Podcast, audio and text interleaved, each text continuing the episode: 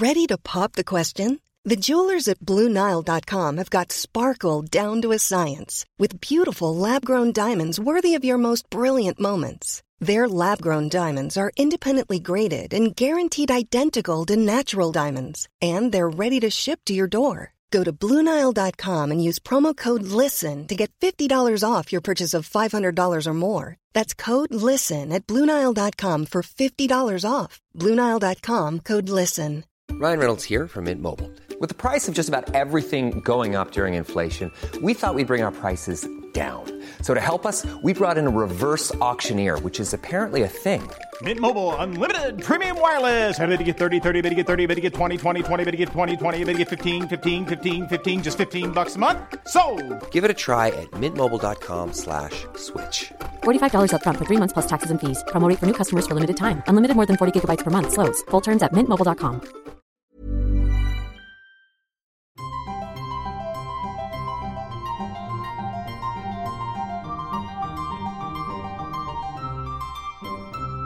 Welcome to Smarty Pants, the podcast of the American Scholar magazine. I'm your host, Stephanie Bastek. This week marks our 100th episode, and to celebrate, I've invited back one of my favorite science journalists, Angela Saini, who joined us on the show two years ago to talk about her first book, Inferior, which was about how science got women wrong. This year, she's back with her follow up, Superior The Return of Race Science, a book I honestly wish weren't so relevant in 2019. With far right nationalism and white supremacy on the rise around the world, we're seeing an uptick in pseudoscientific and pseudo intellectual justifications for racism. As Angela points out, race is a relatively recent concept, but mix it with science, and suddenly you have an incredibly toxic justification for a whole range of policies, from legal rights to health to immigration. The uses of race science can be glaringly explicit especially when it's coming from the mouth of a Richard Spencer or a Charles Murray or a Steve Bannon, or from the white supremacists who chug milk to show their white superiority and then go marching with tiki torches. But there are more insidious examples which creep into all aspects of our lives. The way that health outcomes, for example, for different groups are framed as biological differences rather than the consequences of social inequality and unjust history. Drawing on archives and interviews with dozens of prominent scientists, Angela Saini shows us how race science never really left us, and that in 2019, science is just as obsessed with those vanishingly small biological differences between us.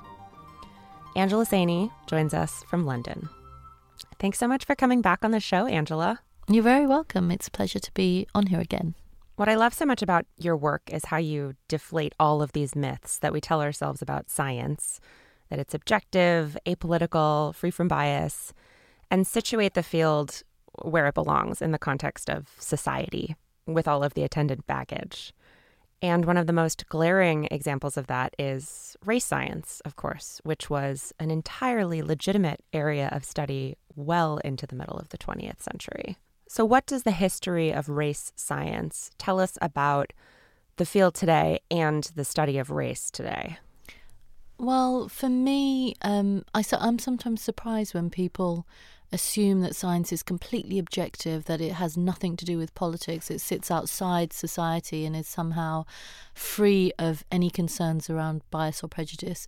Because science ultimately, all research is done by human beings, and human beings sit in society and in culture. So, of course, especially when we're researching uh, humans and human behavior and psychology, and especially when we're looking at groups of people, especially groups of people we may not be familiar with, then of course bias and prejudice come into play just as they do on, in our everyday lives.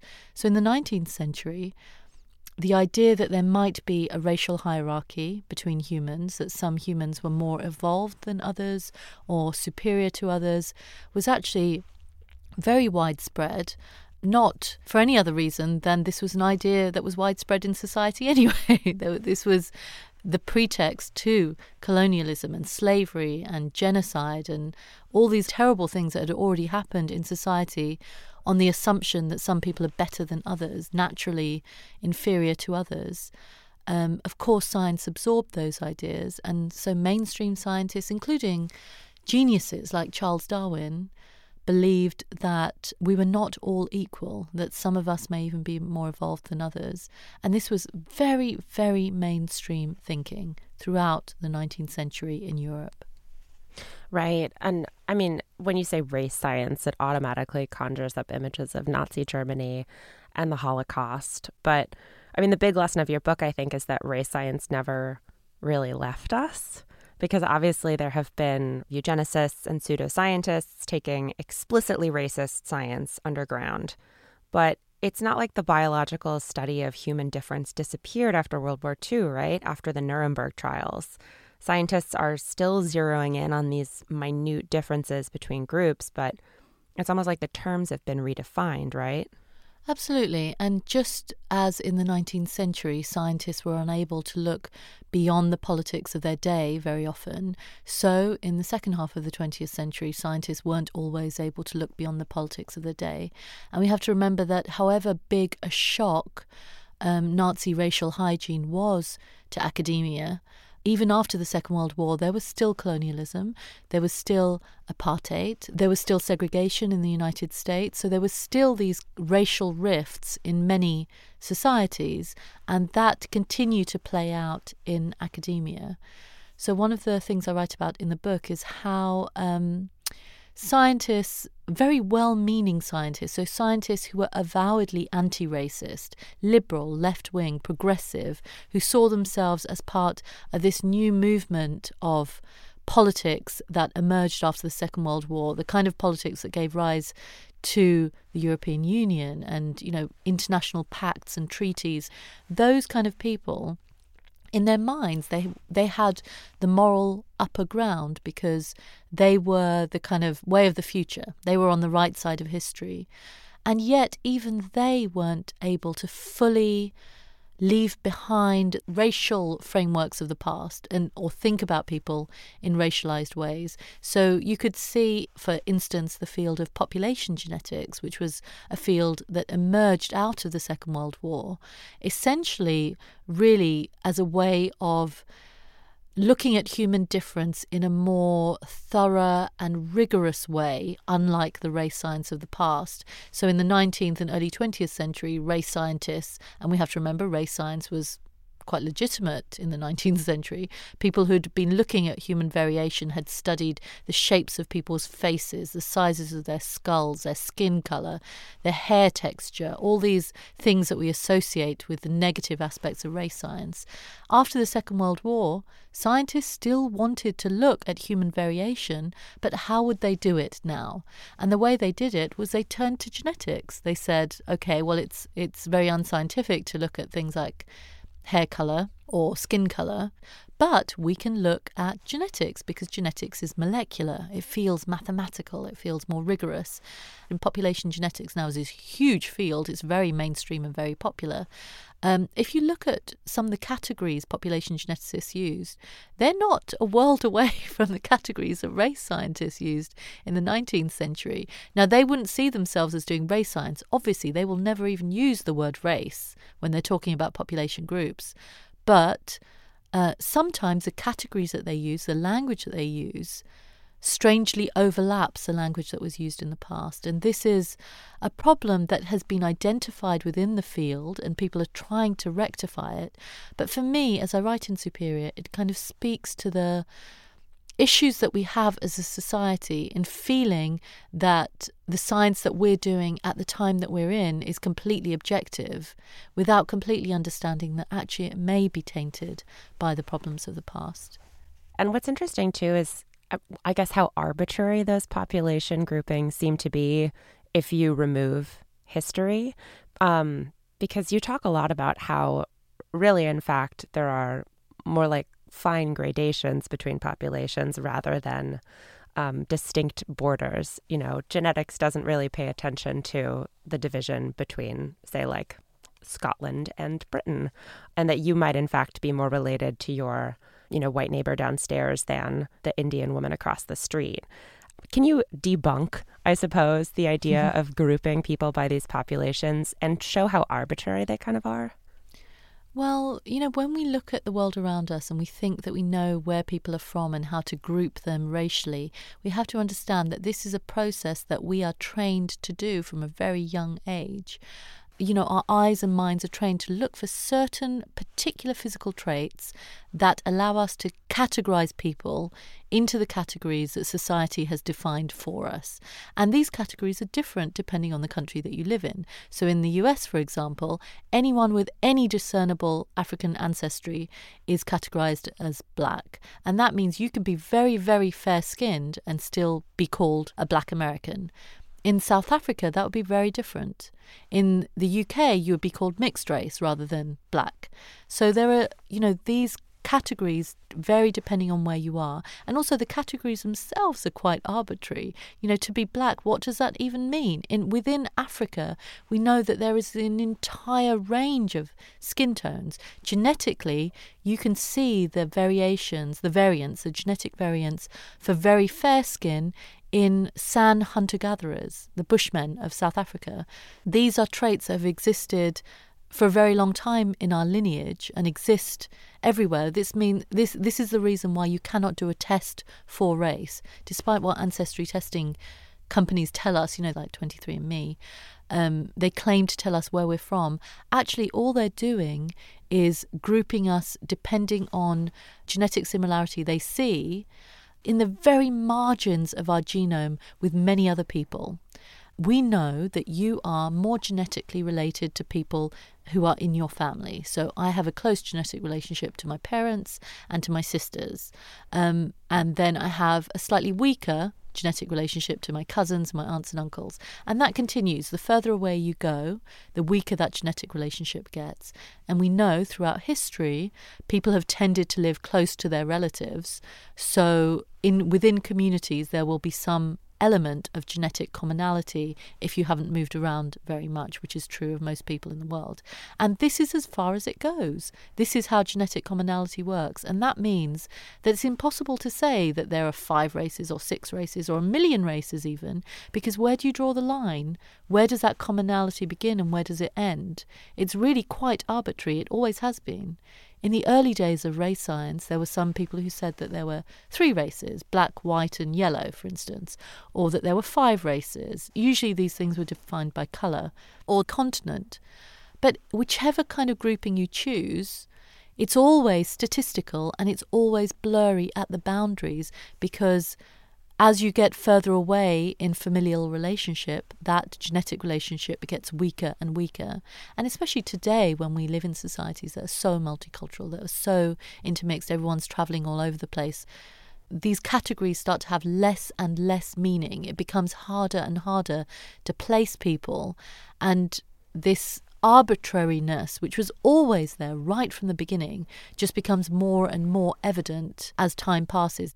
Right. And of all the things to look at, skin color really is one of the silliest because, I mean, as you talk about, it changes so much and so often. And I think my favorite example of this um, was the Cheddar Man, who made headlines last year for upending the last generation's conjectures about what a true ancient Briton looked like. And I think what I love so much about this story is that it's a total rejection of the idea that Great Britain or any other place really is only now a melting pot or only now experiencing transformative waves of immigration well, I think sometimes people imagine that if you go into the very, very distant past, and this is a rhetoric, this is the kind of rhetoric that you hear from ethnic nationalists or religious nationalists, you know, there are such things as original people. When people are told to go back where they came from, what are they being told? They're being told, go back to your original people, the place where your people came from. But what does that really mean? So, in Britain, which is a country that I live in, my parents came from India. I was born here. I consider myself British, 100% British. I was born here, I live here, and this is the country that I'm from, as far as I'm concerned. But my skin colour, which is brown, we have to again remember there is there is no hard and fast skin color. Within India, people range from white to kind of ebony. There are all kinds of skin colors, but let's just say brown because that's easy. Um, makes some people believe that you know I have no claim to be British, ethnically British, because I do not look as they would imagine the original Britons have always looked. When we go back into history, so now I'm going right back to the dawn of human habitation in Britain, in Great Britain. So before this nation even existed uh, as a nation. And again, the nation state is a fairly recent invention. So when we project onto the past, it's very difficult to talk about nation states because they didn't exist then. But let's just say in this landmass that I live in right now, the original inhabitants 10,000 years ago, the hunter gatherers who lived here, we have very little information about how they lived. But what we do have is their skeletal remains. And one of these um, skeletons were found in the uh, early 20th century, and he was named Cheddar Man because um, he was found in the Cheddar Gorge in Britain. And uh, for a long time, people speculated about what he looked like. A reconstruction of his face gave him white skin and kind of long trailing brown hair and a long trailing brown moustache.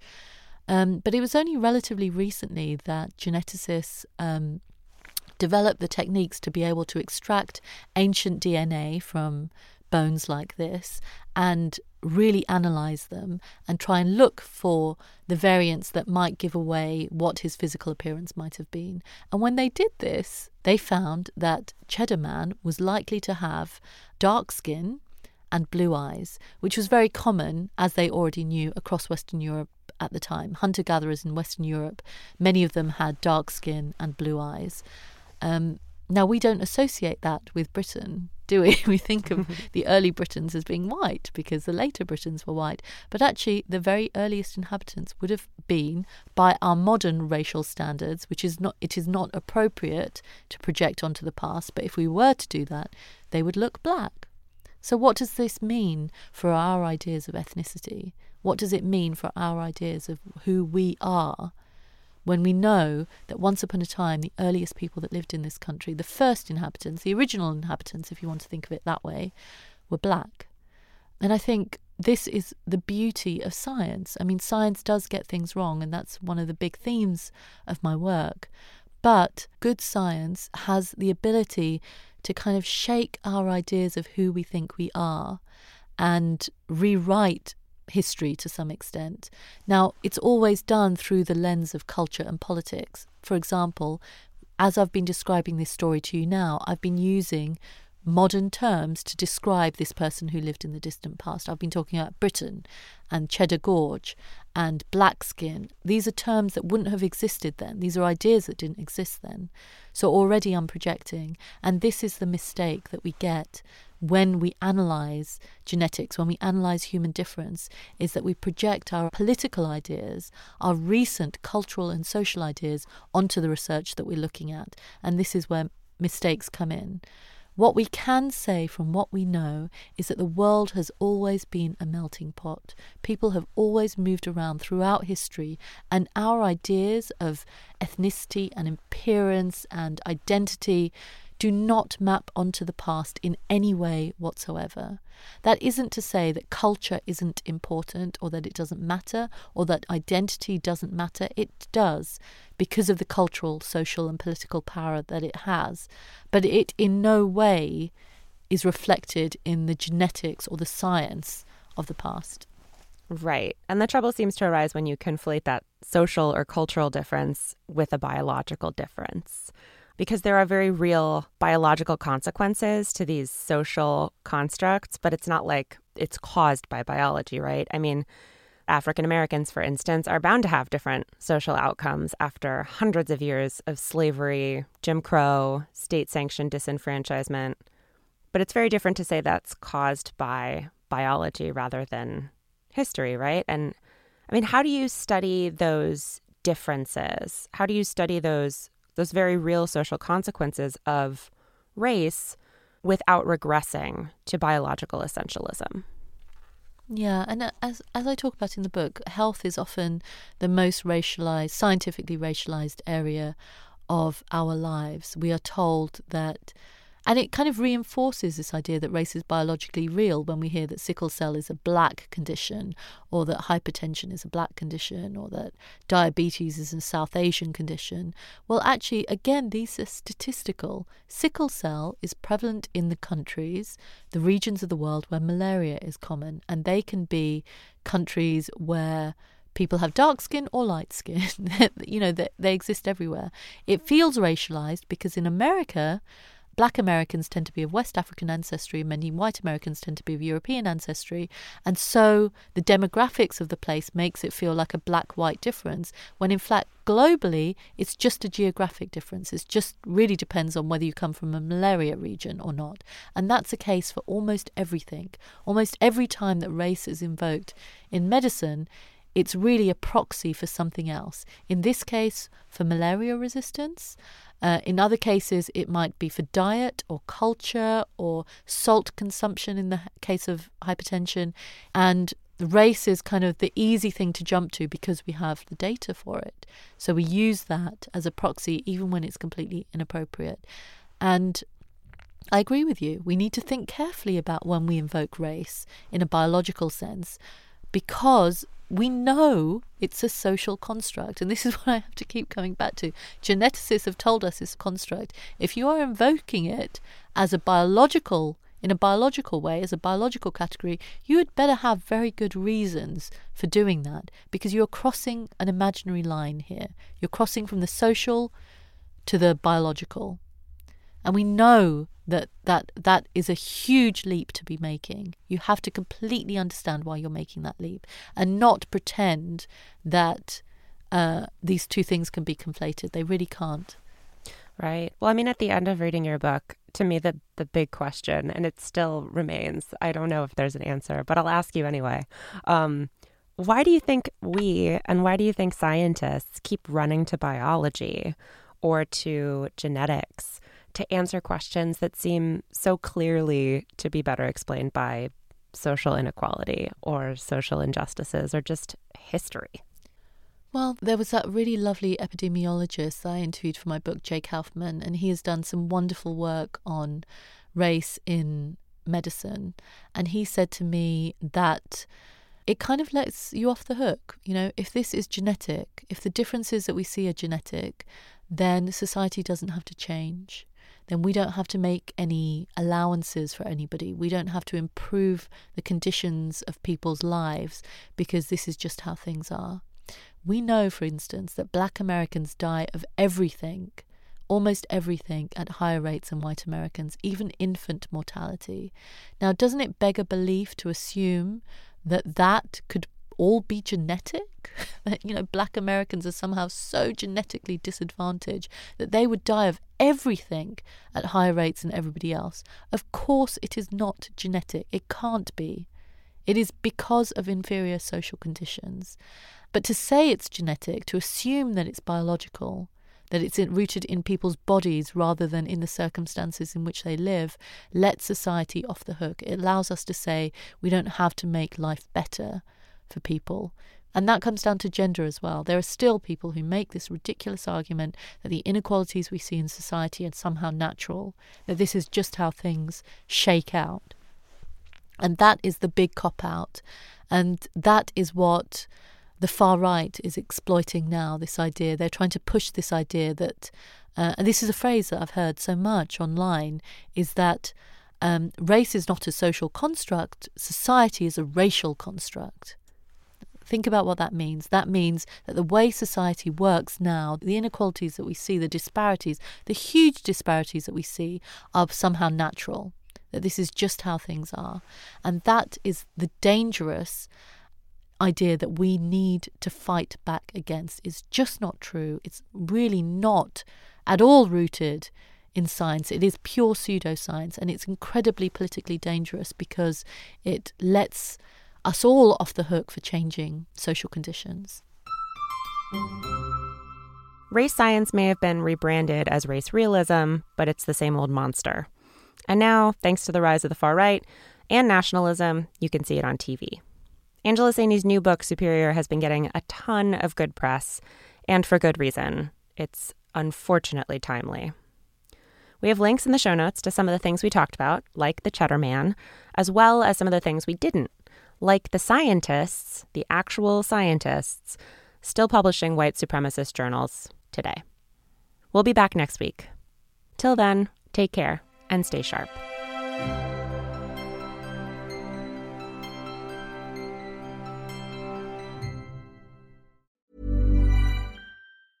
Planning for your next trip?